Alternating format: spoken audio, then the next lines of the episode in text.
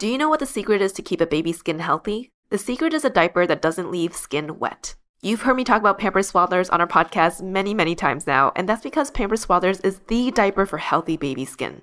Pampers Swaddlers absorbs wetness better than the leading value brand and provides up to 100% leak-proof skin protection and up to 0% skin irritation. And if you're a fan of Pampers, you've got to check out their new Pampers Free and Gentle wipes, which clean better than Huggies Natural Care and are five times stronger, so they resist tearing during a diaper change. With Free and Gentle, mess meets its match. And if you're like me and you love saving and getting rewarded for something you gotta buy anyway, like diapers, don't forget to download the Pampers Club app today and earn Pampers Cash. You can redeem your Pampers Cash for exclusive Pampers coupon savings and rewards. Try Swaddlers with new Pampers Free and Gentle wipes for healthy baby skin. For trusted protection, trust Pampers, the number one pediatrician recommended brand. Another day is here, and you're ready for it. What to wear? Check.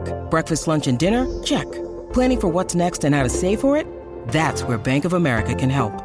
For your financial to-dos, Bank of America has experts ready to help get you closer to your goals. Get started at one of our local financial centers or 24-7 in our mobile banking app. Find a location near you at bankofamerica.com slash talk to us. What would you like the power to do? Mobile banking requires downloading the app and is only available for select devices. Message and data rates may apply. Bank of America and a member FDIC. Welcome to ABG, Asian Boss Girl, a podcast for the modern day Asian American woman. My name is Helen. I'm Janet. I'm Mel. And I'm Nikki.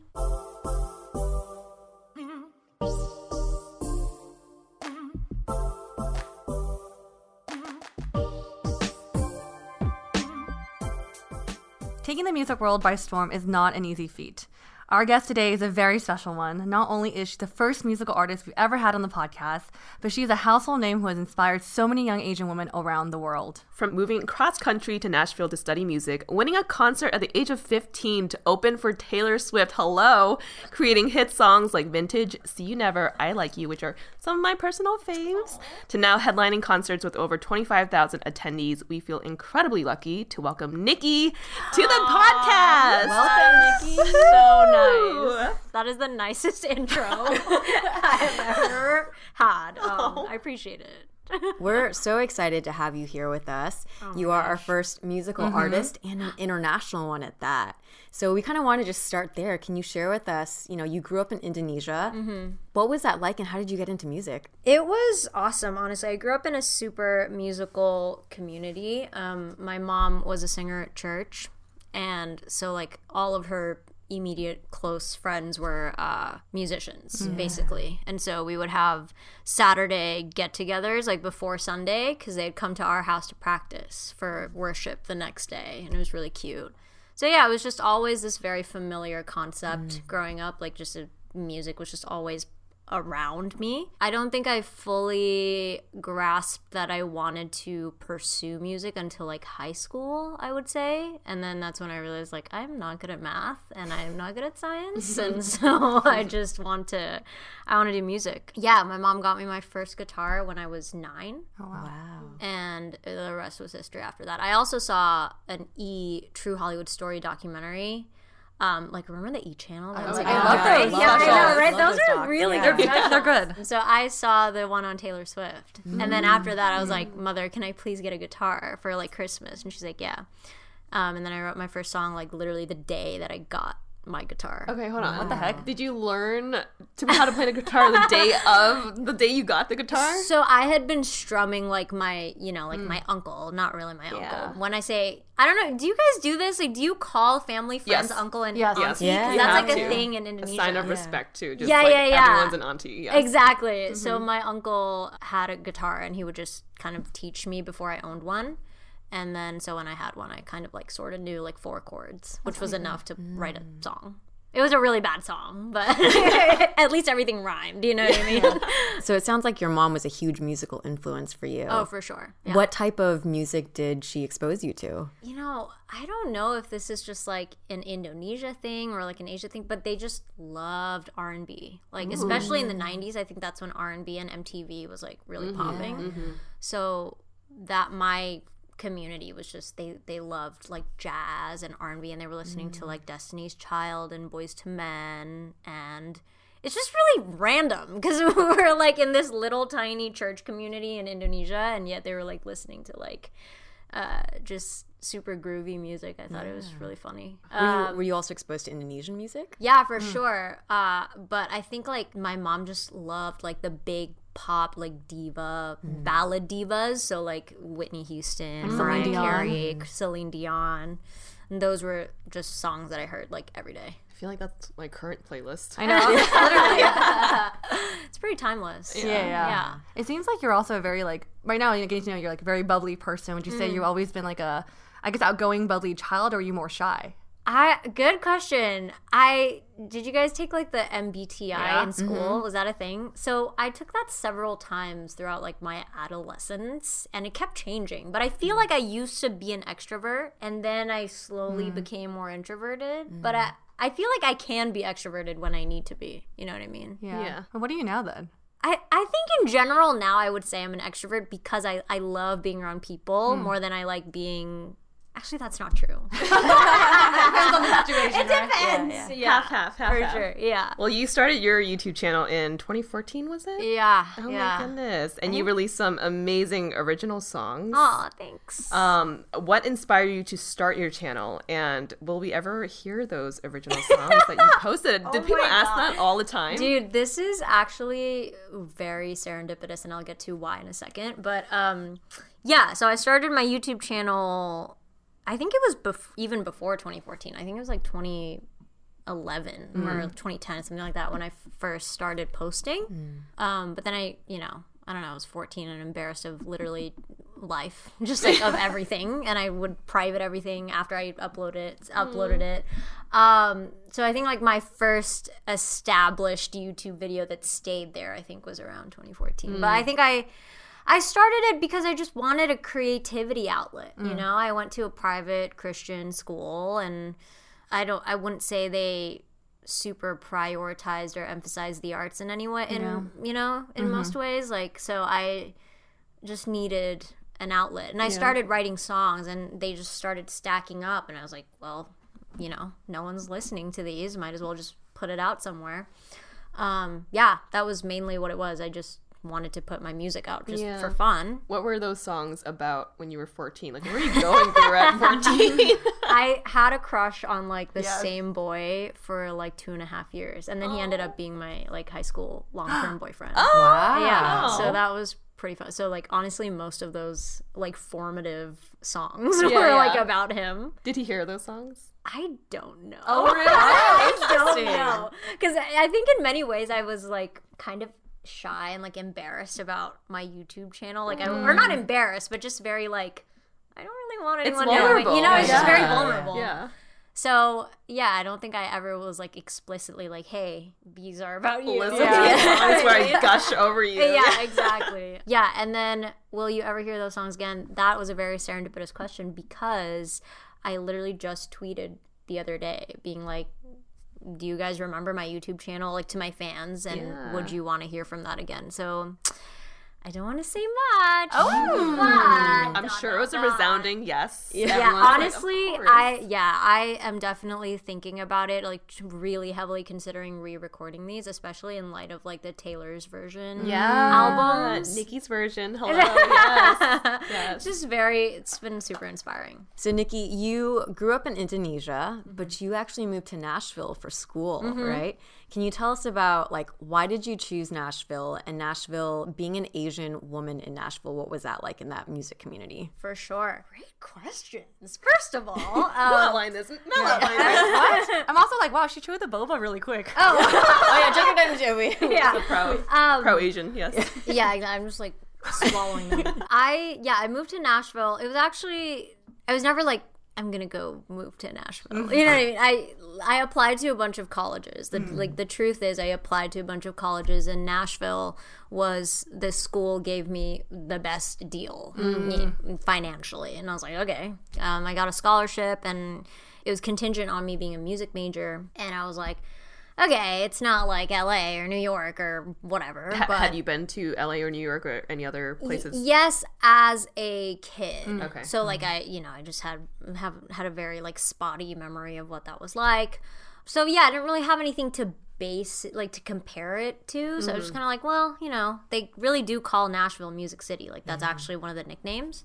So I was like, you know, what's the worst that could happen? Mm-hmm. Um, yeah, and then I moved there. And actually, prior to going to college in 2017, the summer before I was a senior in high school, I went to their summer program. Hmm. So I was able to kind of like see the school and mm-hmm. get the vibe. And what was it like being an Asian person in Nashville? Not great.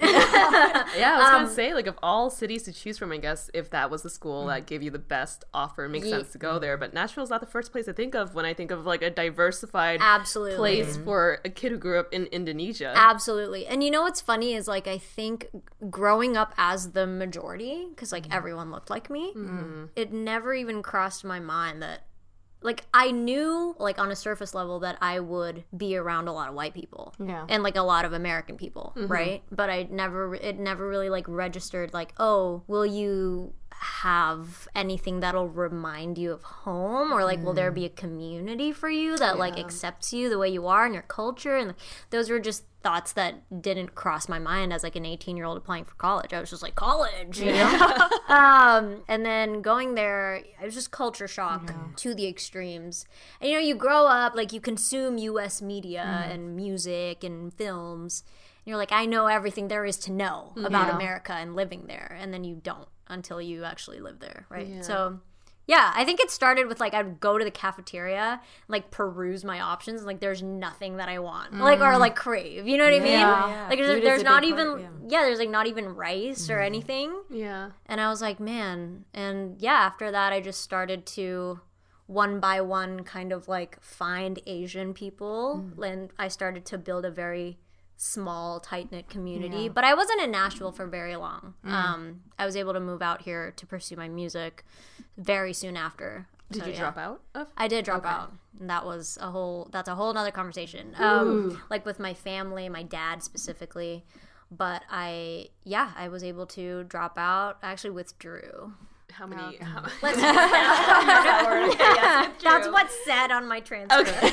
it's a W. Uh, no, but I yeah, I dropped out and how many I years in? Liter- two semesters, so one year. Yeah, I it, I didn't even I was never a sophomore in college. Like I was just Yeah. it was just freshman year, and then I had to basically uproot my whole life in Nashville, move back to Indonesia for like half a year, and I moved back in with my dad. Wait, was there an opportunity in Indonesia? No, I had to back? get out because I had to switch visas. Oh, wow. Mhm. Okay. I couldn't be. I was on a not a student, student, visa, yeah. and yeah, honestly, just being an international person in America is like It's so tough. it's hard, crazy. yeah. And then I moved, and then I was able to get my artist visa very, very thankfully. Um, and then I moved back. That's amazing. And you moved back to LA. I moved then? back to LA. Wow. And the story is like I truly it got to a point where I realized like I don't want to be in Nashville. I don't mm. want to be in college. I mm. want to do music full time and I was missing class and just being very not a college student mm-hmm. and it got to a point where I was like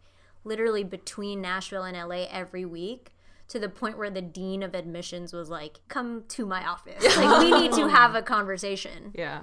And yeah thankfully they were actually really nice about it and Yeah. they were just like look if you don't want to be here it's all good just you know withdraw Right. Mm-hmm. Right. Mm-hmm. So, what was the opportunity in LA then for you to move out there? so so july of 2017 was when i dropped see you never and that was when i was still living in indonesia mm. that oh, video was shot in jakarta um, and that was the onset of my relationship with 88 Rising mm. okay. And so we were already connected at that point. And then I put out I Like You in September, which was my first month in America. And I was still living in Nashville. And then eventually just kind of snowballed into like, Yeah. do you want to sign with us? You know what I Okay. mean? And I was like, oh. So this, Yeah. so all of this sort of happened when 88 sort of connected with you. Yeah. And you Yeah. wrote the song, and they were like, "Let me help you distribute, publish." I don't know what the right terms are, but Yeah, no, no, no, you're right. Ab- you're totally right. Yeah, and so I met Sean, who is the CEO slash my manager slash literally every hat ever he Yeah. wears. Um, Um, he wa he was the one that kind of started that conversation and was like, "Do you just want to do this? Like, you know what I mm. mean? Do you want to move to LA and pursue your dreams?" I was like, "Yeah." And so I was very immediately I was like, yes, this is mm-hmm. what I want to do. But obviously I had to tell my dad and hmm. just break the news and that was like a 5-hour phone call, I think. wow. Um on the we had a giant auditorium in my college, and I was leaving uh, ensemble, which is like a music major prerequisite. Or not prerequisite, but like a requirement. I, w- I just sat out there. All my friends left, and I just sat on the steps. And I called my dad for five hours. I was like, I want to drop out. And he was like, What? um, and it, yeah, it was a tough conversation. It didn't even end then. He was kind of like, I don't get it. You should come home for Christmas because I want to like talk to you in mm. person about this. I want to see your face. I want to Yeah, tell you. yeah, you know, yeah. read my expressions. Yeah. Yeah. for sure. And it, and then I went home that Christmas and we had a conversation. And he was like, "I don't get it, but if you want to do it, then mm. go do it and prove me wrong." You know what I mean? Ah, mm. And then now he's like my biggest fan, and it's so so sweet. Yeah, That's amazing. yeah. Yeah. Dang. I had a question about 88. So how did you actually like hear about 88 or meet them initially? I was in Jakarta, and one of my uh, good friends, Rich Brian, Brian. Um, So you guys were friends in Indonesia. so we were well? fr- we met in Jakarta. Okay. Yeah, and we would exchange demos. Like we became music friends. So I'd be like, "Hey, listen to this. this is what I made this week," and he'd be like, "Yo, listen to this. This is what I made this week." And then one time, one of my demos, he just really, really liked more than anything else that I've showed him. And he was like, Can I help you produce this? And that ended up being See You Never. Mm. So then he showed that to Sean and was like, It was truly more in the lens of like, Hey, look, I produced my friend's song. You know what I mm. mean? But Sean's like, But who's your friend? my talent. yeah. And then Sean was like, yo, link me up with this girl. And then we got on a Skype call, like the three of us. And we just talked about music. And he was like, what do you want to do? I was like, music. He was like, okay, we'll put out your song. You know? And that was a really big deal because 88 had just started. Yeah. I remember we had another friend, uh, my, one of my producer friends, just jokingly being like, "Huh, what if, you know, what if Brian shows them this song and like it gets on 88 Rising, like the YouTube channel, huh? Like as if that would ever happen." I'm like, "Yeah," and then uh, it happened, and that was like a really, really big deal. Wow. How big was 88 Rising then? It was still pretty niche and pretty small, but in Indonesia, I don't know. I feel like Asian shit like catches on really fast in Asia. You know what I mean? Like, duh. Mm-hmm. Mm-hmm. But in Indonesia, like people just pick things. uh, Like something will trend on the internet, and for like five minutes, it'd be like, "Oh my god." Yeah, oh, that is so interesting because I know even with like Wong Fu, like some of their biggest fans, or whenever you look at demographic and who's like Yeah, yeah, watching, yeah. a lot of it was in Indonesia. Mm. Same with our podcast. I think we have a pretty high, Yeah. right? Mm. Singapore, Indonesia. They're just Yeah. very active on like social media and just like on the internet. They always have been, and so yeah, they just they just know. They knew about Brian. A lot of my friends in school knew about Brian before I even knew about Brian. They were like, mm. "Have you seen this this this kid rapping? He's in he's he's Indonesian." I was like, "What?" So much talent over there. so I want to ask you about your songwriting process hmm. because there are levels here. Even the oh. lyrics for "See You Never," I'm like, this is such an empowering song for anyone who's going through a breakup. How would you describe your songwriting process? Is this based on real life experiences? Hmm. What do you channel to write your lyrics? Yeah. So when so see you never specifically was literally about my the same boy. Oh, the high school boy? The high school boy.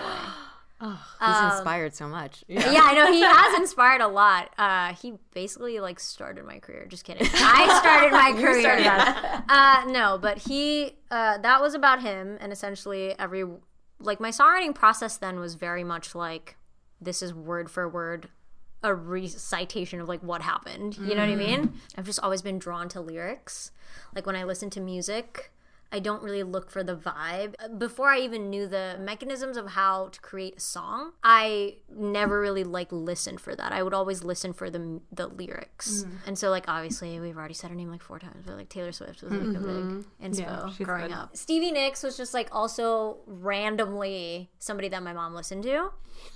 And yeah, I was just always a very lyrical person and writer. Um, and so, anyways, all that to say, when I was younger, like in my teens, it was very, this is what happened to me, and now I'm going to tell the whole world. Mm-hmm. Now it's very, now it's that, still that. Now it's not as much of a mm-hmm. diary. Now it's kind of like, I don't know, it's broader. And I, I, mm. I draw inspiration from like more things than just myself and my experience. you know? Yeah, yeah. So more people can relate to your experiences too. Yeah. Yeah. Well, the latest song that you just put out, "Split," I love it. By Aw, the way, thank you, you. say kind of wish I knew what I meant when I'd say I miss home. And the lyrics, the voice in my head speaks a different language, being fluent in both languages. I wish I could sing it like you. I'm just saying it. Spoken word style, you know? Spoken word style, yes. Do these lyrics capture how you feel about living in the US and being far from Indonesia as home? Yes, absolutely. Um, that song, that song is actually a good example of how this like the diary shit still happens for me as a writer. But I wrote that in my first apartment with my now boyfriend Jacob Ray, who is also he produces a lot of my music and he's just so fucking talented. Um, and we were just trying to write for my album Moonchild and it was uh, in my first apartment in LA in K Town, and I was literally right about to. I was about to move to my next apartment, and so the studio was empty at that point, and I was going through it. I was just kind of like.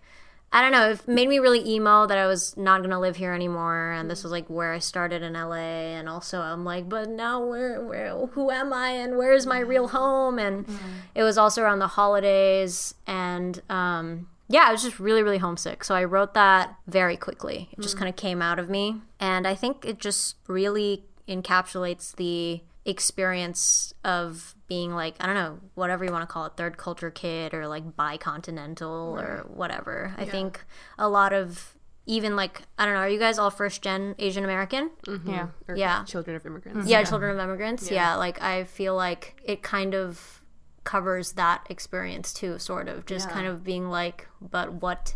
This is my home, and I'm attached here, but also it's not really a What's hundred crazy is percent. like you're like our mom. No, first generation. No, that's true. I was thinking this. I was like, you just know what I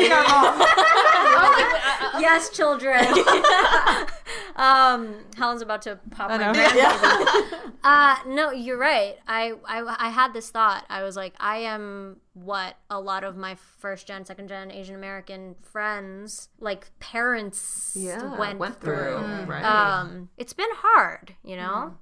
But I also it. I don't know. I think like growing as I just grow in my artistry and also in myself as a human being, I just feel like I'm kind of more open to embracing all of the shit Yeah. and like the mess, you know? yeah. It adds dimension and life to my journey and my life. Yeah. Yeah, yeah. Mm-hmm. Being so fluent in both languages, mm-hmm. what language do you dream and think in? It's mostly English, I will say, hmm. but I th- I think that's just because I live here now and everyone around me now speaks English, but I remember in high school sometimes I would like a thought would cross my mind and be in Indo. Hmm. Sometimes that still happens too. It's more so like muscle memory when I when I drop something, I hmm. like it's not cussing, but I'm like, oh, sh-. I say oh shit, but like in Indo. What is it You know in what Indo? I mean? In Indo, it's like Let's teach our ABG listeners not the one phrase in Indo.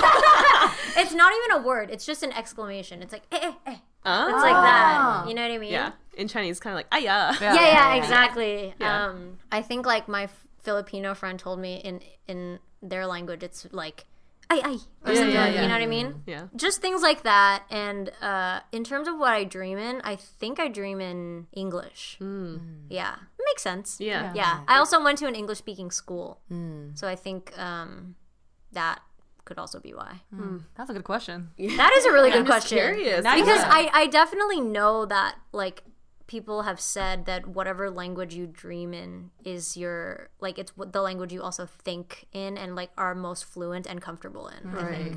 But you said so growing up in Indonesia, you went to an English speaking teaching school, Mm-hmm. but the people that you interact with were mostly speaking Indo. Yeah, so at school we would all speak English. Right. And then we had Indonesian like a uh, it's like how you guys take French or Spanish or whatever. Uh, we had Indonesian as a class, but normally it it would actually be a mix. We mm. would speak like Inglanesian, you know what I mean, mm. like at, at lunch. Mm-hmm. But then when I went home, I would speak only in Indonesian. Mm. Do you feel like you're losing a little bit of the language by being here in the US? Not at all. I don't think so because I still talk to my dad and my family daily, mm. and also I'm living with Abby right now. I have a lot of just in con- connections to Indonesia mm. um, around me, at least right now and so far. yeah. Mm, Hopefully that never changes. Abby, don't leave. Abby, don't leave.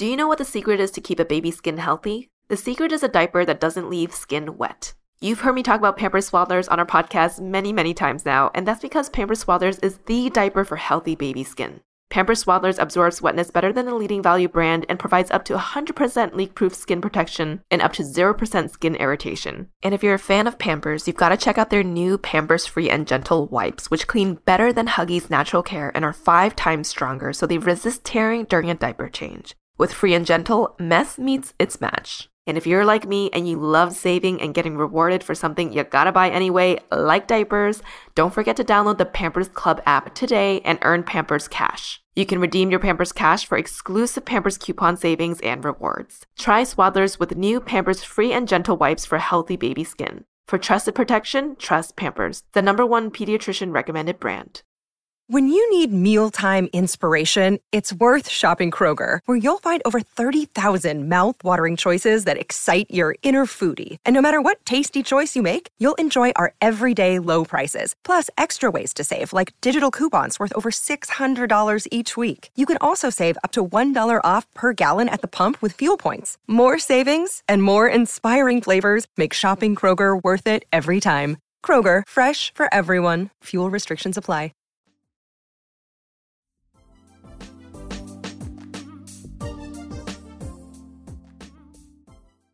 So, Nikki, how long have you been a musician now? How many years has it been? Her whole life. My whole life. Came out of the womb like this. Figured Uh, out no. singing. I professionally I started in 2017. So I would say like as like Nikki is f- almost 5 years old now.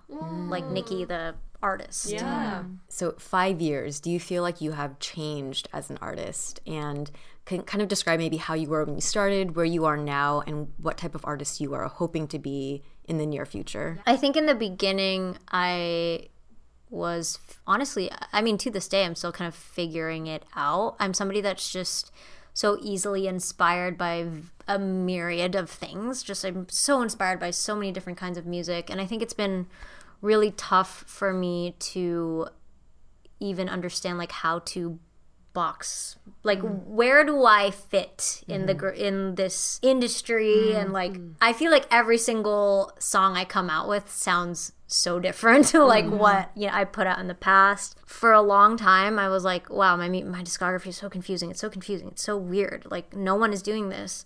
But now i think I, I'm trying to change the language and the vocabulary a bit. I feel like it's versatile. Yeah. You know, I know of artists that are like this that's their sound and that's great for them, you know what I mean?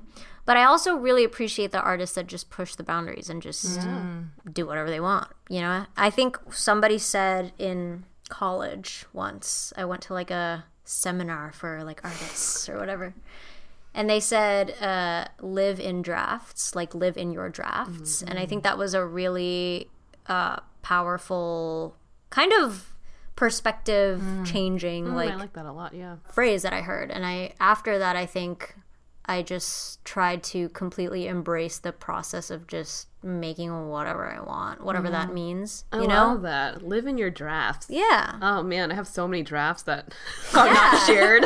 exactly. And I think the point is just like there's no there are no bad drafts. You know what I mean? Everything is just a part of your process mm-hmm. and a part mm-hmm. of y- you growing yourself. Yeah. The biggest thing is I think now I've learned how to say no to things. Mm. I've just kind of come into my own and started to sort of understand like mm-hmm. no, I don't want to do that, you know? And like I think it just took a minute for me to get there. I think everyone respects one another and if somebody says no, nobody takes it like personally or anything. Now I think it's just I I feel I don't know, I just feel like well, I feel like I have a lot more conviction in like myself and my opinions, you mm. know? Yeah, and five years is not a lot of time. So No. that's, it says a lot to your character that within five years oh. you're like, you know what, like I'm gaining confidence. And like I, mm-hmm. Mm-hmm. whatever little voice inside that's saying this, like I know that it's right to listen to. Thanks. As an artist now in your mm-hmm. present day, what do you feel like your current kind of like theme or messages that you're giving to your listeners? Honestly, it's just total unadulterated honesty and just authenticity, whatever that looks like for you. Especially now, I'm just trying to um, just tell things as they are, you know? And I think now more than ever, people appreciate that and kind of want that, um, especially after like feeling so disconnected and disoriented for like two years. Even myself, like I just feel like there's this energy where everyone's just craving some kind of connection and like Authenticity. yeah. I think, you know, in the early like 2000s or even the 90s, I feel like there wasn't social media. So artists still had this like element of mystique to them. Mm. And the only way you could really get to know an artist was you go to the record store and go buy their music and then mm-hmm. you listen to what they write about.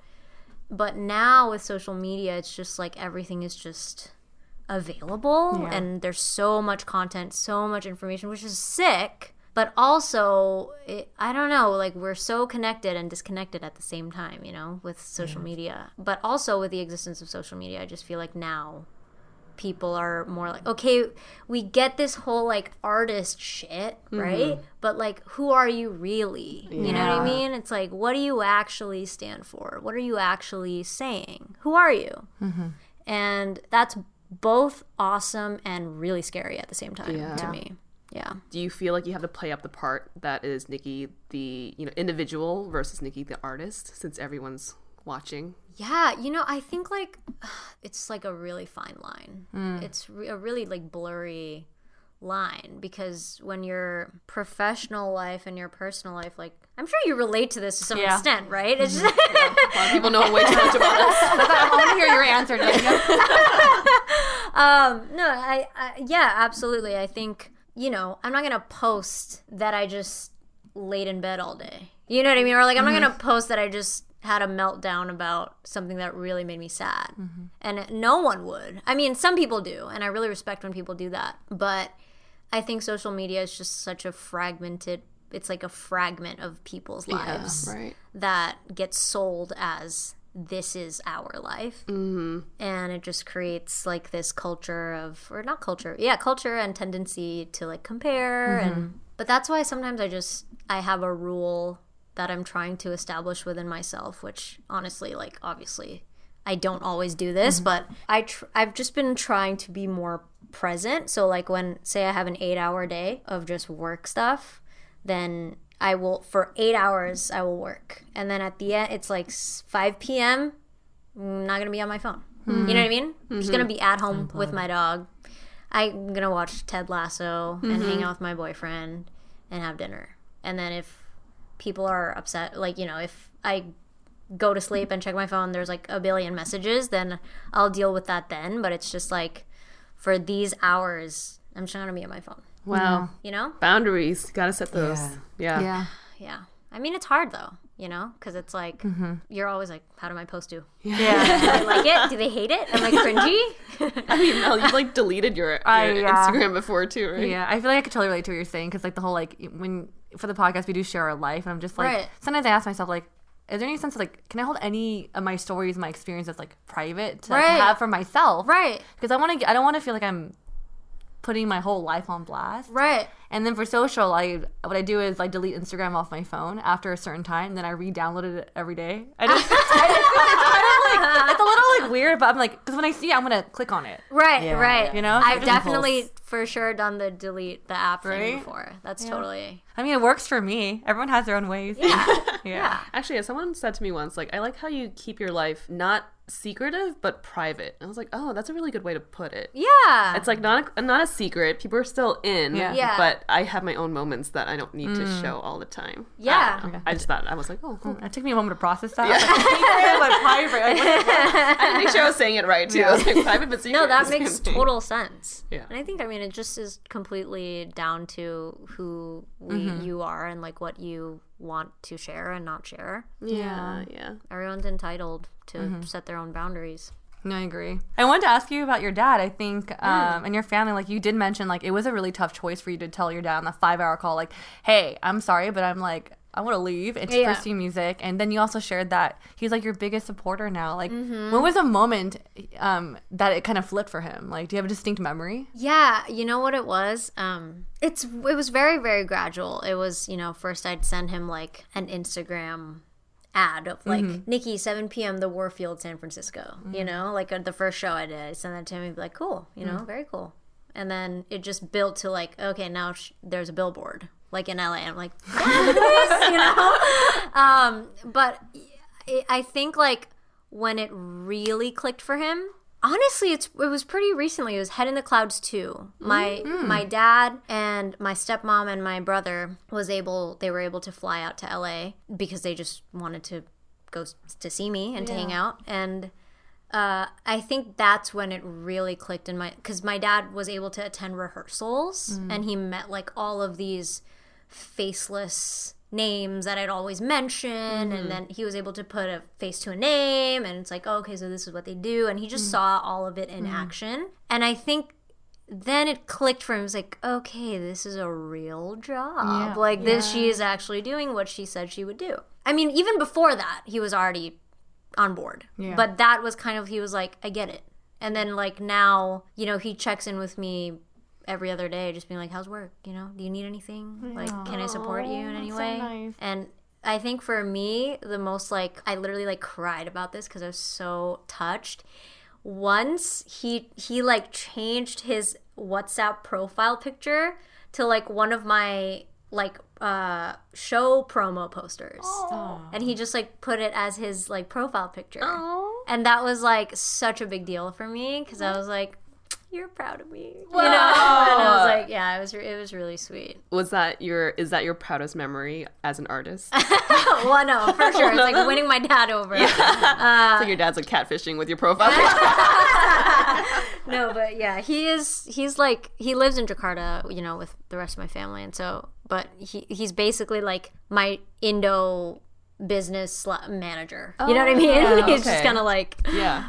Has he taken on that role? No, not officially. I Yeah. just say that, you know, but he, you know, he he's a well-connected person and he mm-hmm. he knows people back. Also Indonesia it's just like it's impossible to not know everyone mm-hmm. sort of. Like circles kind of just overlap. Mm-hmm. And so he'll just be like, "Hey, you know, my friend uh wants to like have you play for like this thing like they're gonna open a restaurant like you want to be at their grand opening or whatever you know like that that's really cute But, you know i'm i'm down maybe we'll see Yeah. We were at Head in the Clouds too. And actually, when you mentioned that that was like the moment when your dad uh-huh. accepted, I was like, that was such a beautiful moment then for him to be able to experience that. because. I got like shivers when you said that, just trying to imagine him seeing you and how much you influenced the mm-hmm. crowd and everyone singing along to your song. I'm just like, Like, that's so yeah it was i honestly couldn't have asked for like a better moment for that to yeah. shows i feel like are the quintessential it's like the culmination it's like the pinnacle of they're always the pinnacle of my year i feel like doing those big mm-hmm. shows like head in the clouds. It's always like yes i worked so hard this year and then mm-hmm. this is now the payoff because i don't know i love shows. The energy is yeah you you can only get that at like real life in person shows yeah, right? because otherwise you're just speaking to a mic and Yeah. you're like, hello, or singing. You're, you're singing into a mic. We're speaking, but it's like, where are you? Who are you on the other side of this mic? So, Nikki, you were able to see at um, Head in the Clouds all of the crowd of, of your listeners and your fans, but we know that the people that you influence are vastly much more than that. Mm-hmm. Do you ever feel pressure or like imposter syndrome representing for the Asian community? Absolutely. Hmm. Like on a daily basis, it's a struggle, right? Hmm. Because it's like no one sees me in my, you know, $2 flea market shirt in my house, you know, just looking unkempt and just chilling. um, and sometimes I definitely f- have these like out of body moments where I'm just like, you know, I'll end a phone call with my manager after he tells me like a really big opportunity of, you know, a really big opportunity. I hang up be like, me? You know what I hmm. mean? Like me? Little old me? Absolutely. I think especially with the nature of this job, it's unlike any other, you know? Like being in the creative industry, it's just so you're busy for 2 months straight every single day and then you're not busy for uh, 2 months after that, you know? And it's just not a 9 to 5. It's not per- it's just so unpredictable. You have good seasons, you have okay seasons, you have bad seasons and at the end of the day it's like you don't have an annual income of x you know like completely mm-hmm. so there's just so many question marks every single day and yeah i think that absolutely just adds so much pressure and this feeling of like do I even work hard? You know what I mm. mean? It's like, mm. am I really doing a real job? You know what I mean? It's like, what the fuck do I do? All I do is just mm-hmm. write songs and put it out and like show up to a music video and like sing songs at, you know, like at these concerts. But like, is that a real job though? Hmm. But I think, you know what it is? It's like somebody once, actually, I think my therapist told me this. She was like, we have been conditioned for so long as people to believe that work is one thing and what you actually enjoy is not your work. Like what you actually enjoy is another thing. So it's like I feel like as a society, everyone goes to work nine to five, and then you go home, and then you do what you actually want to do. You know what I mean? Like mm-hmm. when mm-hmm. maybe you paint, maybe you I don't know, sing, maybe you whatever you mm-hmm. read. And then she said, but one, we have been able to move away from that now with like technology and just like this this new era within society and it's like why do you have to dislike your work you know what i mean? Why can't you do something that you like? And mm. why can't that be called work? You know and these were these were this was when i realized like all of these boxes these mental boxes that i like put myself in were all created by me and just like what i have been conditioned to believe like within my family and their jobs and what they believe is a mm-hmm. job and not a job and like mm-hmm. my immediate community what they think is success what isn't success. And i just kind of had to like break away from that. And it's still a daily struggle because sometimes i'm like fuck you know? I don't have a college degree. And it's mm-hmm. like i could have had a nine to five or like you know? Mm-hmm. And it's like do i even deserve to be here? It's like people do people really see me like that? I don't know. I don't even really see me like that you know? Mm. Mm. So yeah it's like basically long story short it's like a daily battle i think Thank you for sharing. I think that is actually a very vulnerable thing to share, but also very relatable for anyone to hear. I think most people, no matter what you do, no matter what you've accomplished or what you haven't, from the day to day, you're going to have some days where you feel like, I got this and I, I know who I am and I know I'm doing a good job. And then other days, you're going to be like, I don't know who I am. I don't know what I'm doing. Yeah. Absolutely. So no matter who you are, what No you do, what, you're yeah. going to have those moments. Totally I wonder if anyone, like everyone, I feel like in the creative industry probably thinks that way too. Even for us, Oh, we, yeah. we worked nine to five jobs for like years, Right. And then transitioned to this podcast, and we're like, "Is this a real job? Right? What are our friends gonna think about this? This mm-hmm. doesn't feel like a real. It's too fun to be a real job. exactly And how do you define success to your point? Like, how do you define if I'm doing a good job? exactly Yeah. exactly Yeah. Yeah As long as we can financially support ourselves and enjoy what we do, yeah it's a job. Yes, girl. Exactly. yeah. It it was I was definitely conditioned to view success as one thing, as like a, in a certain way. Um I think a lot of Asian people feel the same, right? Yeah. Like just culturally it's like go be a doctor. Be a lawyer. no, I don't want to. Yeah. it's like then you're a disappointment. Um, then I will be. So I'm like so proud. I was like, oh, that's a really good thing to sit on. Is what you said about your therapist said. It's just like I think in some ways, like even doing what we do, like I feel like I always use the word guilt, but it's like I feel bad for being. I feel sometimes like bad. Like I'm enjoying my job. Like is that yeah, exactly. It's like, a Like weird work guilt. should feel like, work. It should Yeah. be hard. It Yeah. should be, Kind it should of. be Sometimes- disciplined. Being Exactly. disciplined should feel like hard. yeah. I'm not saying days aren't hard, but like it's like is the way that I enjoy my job a lot. Yeah, yeah. Sometimes I'm just like I mean, I think there's a lot of guilt also from like our parents just mm. knowing what they've had to go, To through, go to through. give us this type of a life where we can mm-hmm. have that privilege of mm-hmm. Yeah. pursuing some a job like this. It's just like, ooh, this doesn't feel right. Yeah, Yeah, yeah. Yeah. No, I agree. Um, Nikki, you, you shared earlier that you really look into like Taylor Swift. Um, who's someone in the API community that you look up to? The first time I saw Ali Wong's special on Netflix, Love it. I think that I was I was younger. I was like I don't know if it was the first year I lived in LA or freshman year of college, something like that. Um, and I remember being like, "Whoa, this is like an Asian American woman like killing it, being super like uncensored and just like." People love it, you know what I mean? And she just, she clearly loves what she's doing. And I think it just, that was the first time it clicked for me. It was like, I have never really seen like an Asian American or Asian person like I like I don't really see that much of us like mm-hmm. doing this. You know what I mm-hmm. mean? So I think that was just one of those moments where I was like, okay, she's killing it. She's like she's doing it. Like why should I not do it? You know what I mean? And yeah, I think she's just so fucking hilarious and like so funny. her Instagram is just so funny. Um, so that was just one of those light bulb moments where I'm like, we like I'm gonna do this too. You know what I mean? Yeah. Is it more of the like unfiltered side of her that you find you want to, you know, push your own boundaries for? Yeah, I think like I just love yeah her, how she's so unapologetically herself. Yeah. Like I think it's really cool that she was also able to talk so much about Asian culture like in mm-hmm. her set in a very like effortless, mm-hmm. hilarious way. Mm-hmm. So I just really respected that about her. I thought her set was just really good. I think like another person that's more like what's the word? Like uh, legend not not that. Iconic. iconic is Michelle Yeoh, and I think mm.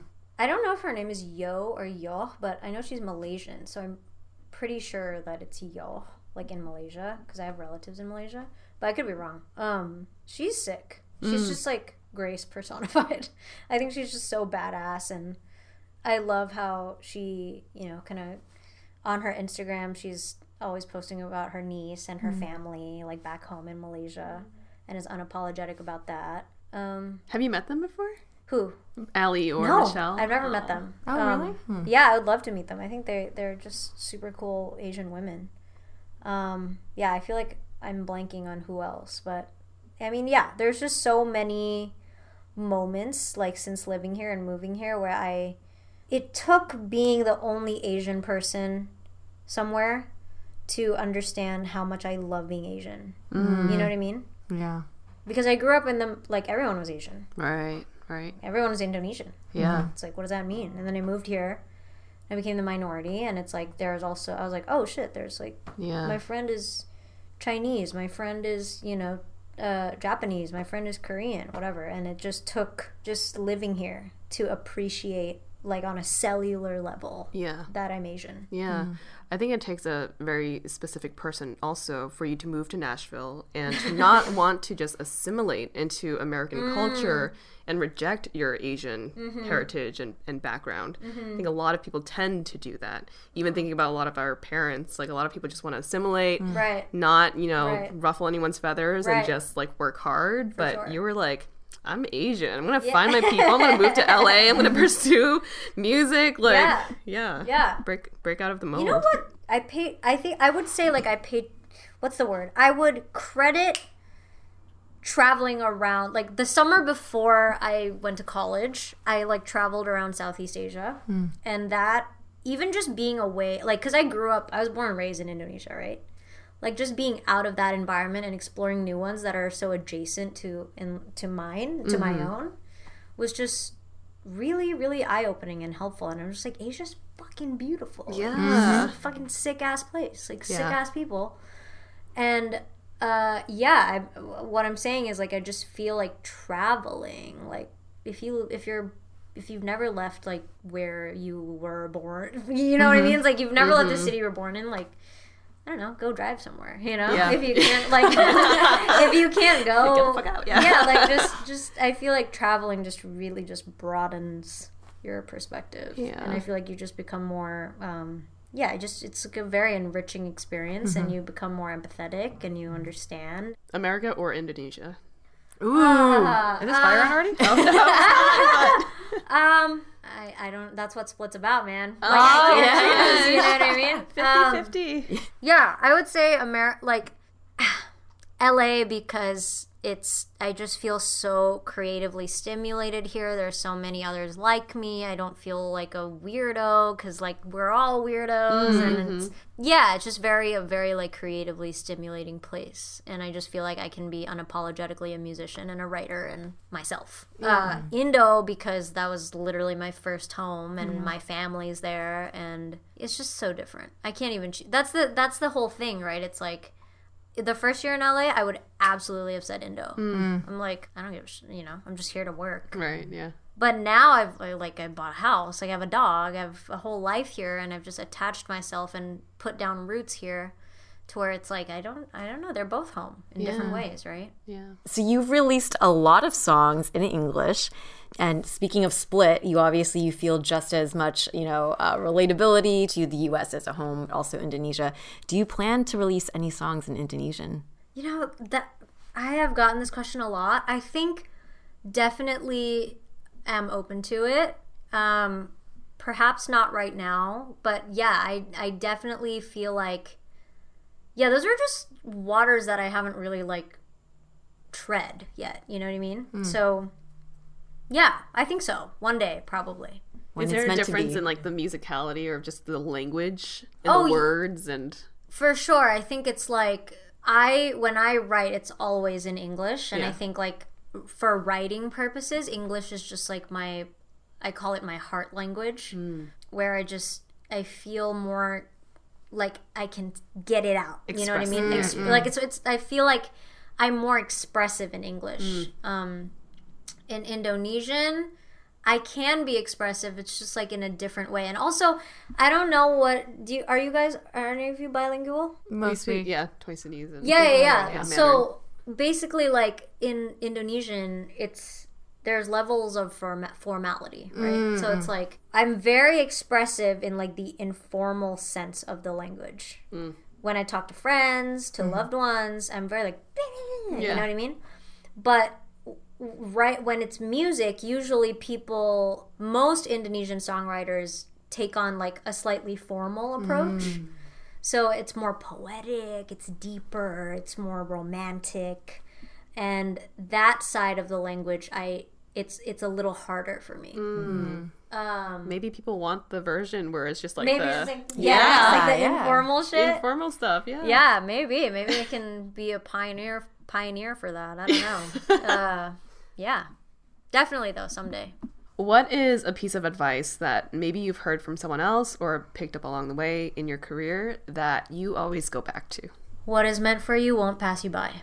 I like that one a lot. I like that one. I like that one. That's I would say is my mantra. Um, I think there's a lot of there's an element of surrender to that, and it's just like I, you know, whatever you believe in, the universe, God, whatever. I I just I believe surrendering sometimes is just it's it's just easier. Yeah. Like it's sometimes it's it's, it's hard to do it, right? But then like once you do it, it's just like it's you know so much weight is lifted Right. off, and it's just you just trust the process or trust mm-hmm. God or trust the universe, whatever you want to call it. And then I think there's like you you just you are able to relax and believe like wherever you're supposed to be, you will get there somehow. Hmm.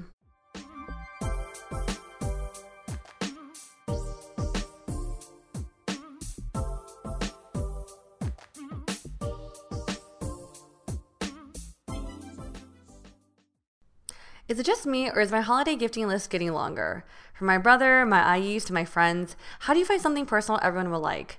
After some research, I think body care and self care essentials are the perfect choice. This year, I'm getting my friends and family Osea, the amazing cult favorite skincare line that you heard us talk about before. I'll be with my family this holiday season, and I really want to upgrade my mom's body care essentials. Our house is especially cold, and we always have the heater running. I can see how it's affecting my mom's skin. This year, I want to gift her Osea's new body butter. It has the same intoxicating scent as Undaria algae body oil, which is my absolute favorite, by the way. But their body butter's rich texture transforms dry skin without getting greasy and leaving it soft, smooth, and healthy looking. This holiday season, stock up and share your new favorite clean skincare and body care with your friends and family. We even have a special discount just for our listeners. Get 10% off your first order with promo code ABG at OseaMalibu.com. You'll get free samples with every order, and orders over $50 get free shipping. Gifting is always easier if you start early. So head to OSEAMalibu.com, use code ABG. ABGs and ABBs, with all that's gone on this last year, I'm wondering if any of you out there had changes in your health insurance. Maybe a new job, switching off your parents' plan, uh, joined your spouse's plan, etc. And you might be looking for a new doctor. If you appreciate ratings and reviews when it comes to making decisions about your service providers, I'd recommend checking out ZocDoc, an app where you compare doctors by their ratings and read reviews from real patients. It's a free app that you can download, and it's the easiest way to find a great doctor and instantly book an appointment. Here's how it works you type in which type of doctor you're looking for, whether that's a primary care physician, a dentist, dermatologist, psychiatrist, eye doctor, or other specialist. Add in your location, your insurance, and desired appointment date. ZocDoc then returns profiles of doctors that match your needs. Their doctor profiles are clutch and my favorite part of using ZocDoc. They're super detailed with a photo of the doctor, their bio, ratings which detail the average wait time, their bedside manner, and verified patient reviews. You can even book an appointment directly in the app. ZocDoc makes healthcare easy. Now is the time to prioritize your health. Go to ZocDoc.com slash ABG and download the ZocDoc app to sign up for free and book a top-rated doctor. Many are available as soon as today. That's ZocDoc.com slash ABG.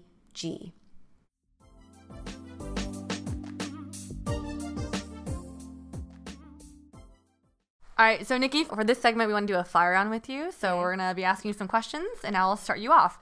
What is your dream collab? Uh, uh, Keshi. Ooh, can you make that happen like tomorrow? I think so. Ooh, okay. What do you miss most about Indonesia? Uh, uh, pisang goreng, which is it's like banana fried plantain, sweet plantain fritters. Ooh, delicious. Favorite song you wrote? Uh, uh, Making uh, it's not out, but the one- ones that are out, I say La La Lost You and Split. Nice. Favorite lyric that you've written? Oh, uh, uh, I don't know, I don't know, I don't know. Um, always part of me missing, but no one sees a difference because I split them all. You really like your last song. um, the proudest item that you've been able to grow in your garden. Ooh, my lacinato kale.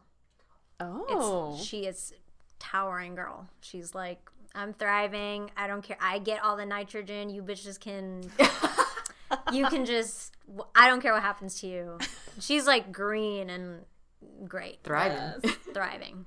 Your top three current shows that you're watching. Okay.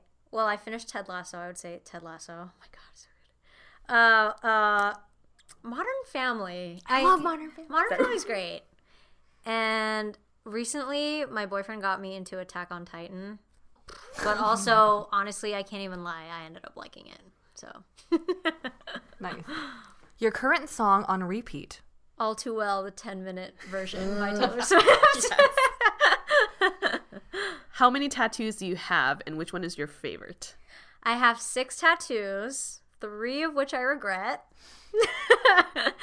and my favorite one, I think, is still this one, which is this one. Oh, It's my Chinese name. what is this? Is it Wong? But no, No, it's you. you. Yeah, ah. something like that, but it means Jade. Oh, can you show us one that you regret? Maybe it's in a spot that she regrets. Okay, fine. Full disclosure, this is the one I regret because here's what happened. They told me they they warned me though, so it's my fault. They were like that is way too big because your skin is going to stretch over time and the tattoo's going to get bigger and it's going to be in a weird placement. And I was like, "Nah, just make it big."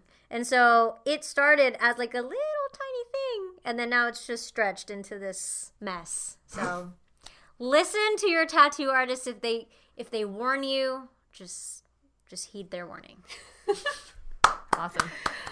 Awesome, awesome. I think it's cute. I think it's, yeah. you guys are just being like no, no, supportive no, and because sweet I've been seeing. I'm like, oh, that's cool. If it wasn't you, we'd be like, mm.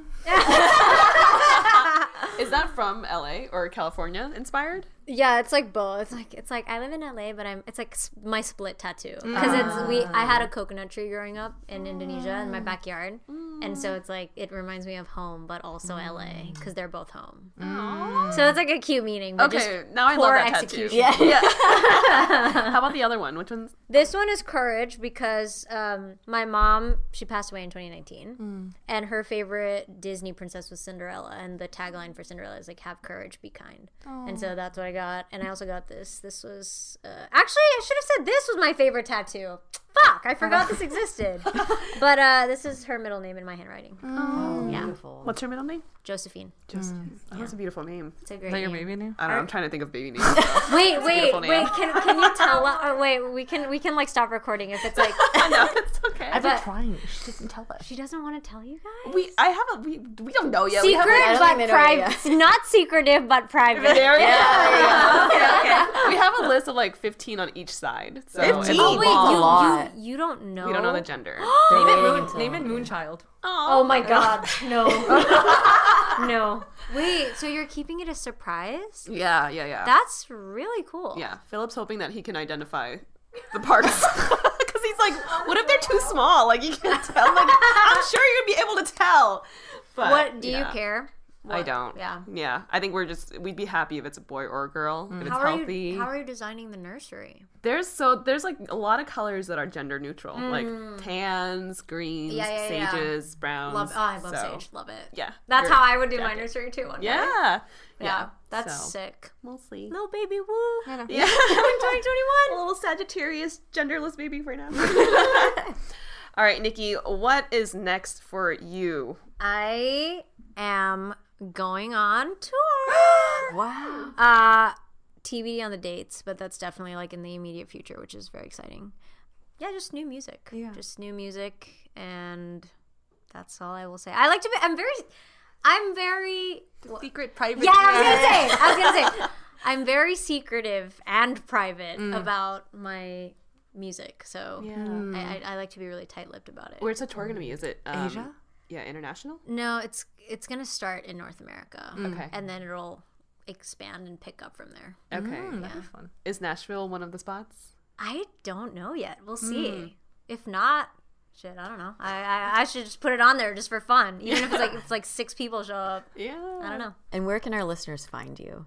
You guys can find me on Spotify and Apple Music and honestly all the streaming platforms. I am N I K I Niki and on Instagram I am N I K I Zefanya. Why did I spell the easy part and then the hard part I like said? The hard part is Z E F A N Y A. Niki Zefanya on Twitter, Instagram, and Facebook. Awesome. Well, thank you so much, Niki, for joining us on today's episode. It was so much fun. Thank you guys so much. Thanks for having me. So, everyone here, please check out Niki and make sure you catch her new song, Split, out now. If you don't already, please follow us on Spotify, subscribe to us on Apple Podcasts, leave us a rating and review, and share this episode with your friends. You can also support us through monthly donations at anchor.fm slash asianbossgirl slash support or get some merch at asianbossgirl.myshopify.com. If you resonated with today's episode, let us know in the comments of our IG post. And if you'd like to put faces to our names, you can find us on YouTube where we share vlogs, an audience Q&A segment called Dear ABG, and much more. Our handle on both platforms is at Asian. We do have a couple shout outs for this episode. To her parents from V from Sydney, Australia. Mom and Dad, thank you for keeping my tummy happy and from being there with me through sunny and rainy days. I heart you. That is so freaking sweet. To Kelly from Katrina from Mississauga, Ontario, thank you for inspiring me to pursue the creative and nurture parts of ourselves that gets pushed aside by work and school. Your friendship is invaluable. To Karen from Andrew from the Bay, I want to give a shout out to my partner Karen for being the ultimate Asian boss girl in my life. I love tuning to the podcast with you and appreciate being able to see you through the lens of all the different topics covered by Mel, Helen, and Janet. Love you. If you'd like to send a shout out to a friend, check out our link tree in our link in bio on our Instagram and click on shoutouts. And last but not least, thank you to our super talented editor, Michelle, for working all her magic on our episodes, including this one. And with that, we'll catch you on the next episode. Bye.